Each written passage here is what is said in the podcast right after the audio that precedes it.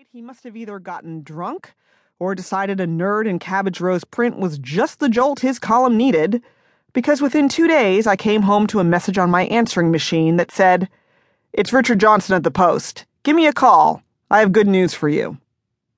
It absolutely was. On my first day, I walked into the Post newsroom, a wide space filled with row after row of desks manned by reporters shouting to each other, while a steady clatter of clicking keyboards mixed with the crackle of a police scanner. It was every scene from every one of my favorite journalism movies and shows. It was All the President's Men, and The Paper, and Lou Grant, and that one season of The Wire come to life. I silently thanked the New Yorker publisher who had rejected me, and the Condé Nast human resources head who had never returned my calls, because now, here, surrounded by people in jeans and t shirts literally running down the halls after the next story, I realized I was exactly where I was supposed to be. That feeling only grew once I met my new coworkers. As the head of the column, Richard was assisted by a team of three. That now meant me, as the most junior member, plus a rotating staff of freelancers headed up by Jared Paul Stern, who was famous, or infamous, for frequently wearing a fedora, pocket square, and three piece suits. In his early 20s. I'm not kidding. He constantly looked like he'd just walked out of the pages of The Great Gatsby. The column staff was rounded out by the senior reporter under Richard, Jeannie McIntosh. She was feisty and well sourced, someone who could coax anyone into revealing their darkest secret, and then grant her permission to print that secret for millions to read. Fair skinned and blonde, Jeannie was a single mom in her mid 30s fond of wearing faux leather pants and pale, flesh toned lipstick. It was the 90s, she was hardly alone.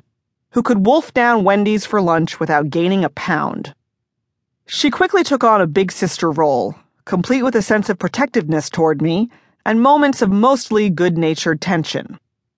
Our desks were adjacent, and on more than one occasion she had to endure listening to me on the phone squabbling with my boyfriend du jour or worse, just generally dissolving into a fit of whiny, narcissistic navel gazing. Richard, meanwhile, was my first real boss. As first bosses go, he was practically perfect, operating with equal parts parental guidance and benign neglect, admonishing me if I'd straggled in too late after a night at some premiere, but never questioning which events I was covering or why, and believing in me when I'd suggest leads that might be worth tracking down further.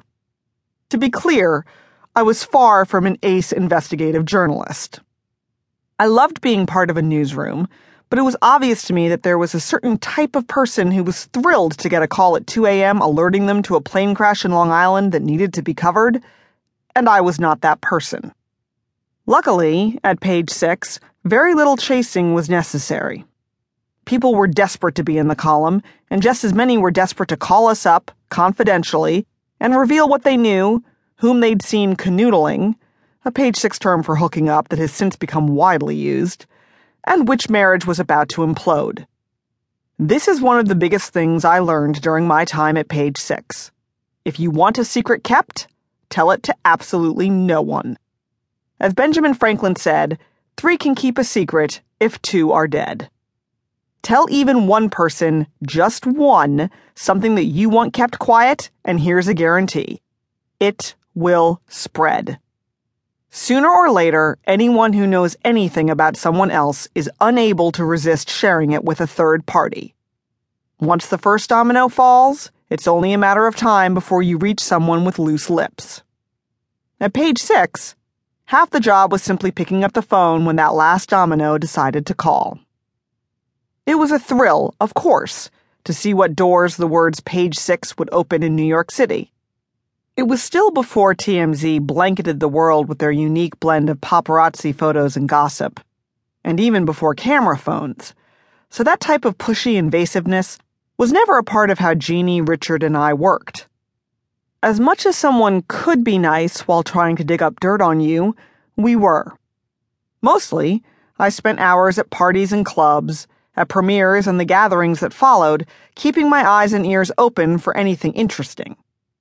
Sometimes a celebrity would drunkenly make out with another celebrity. That passed for headline news in our world, in which Leonardo DiCaprio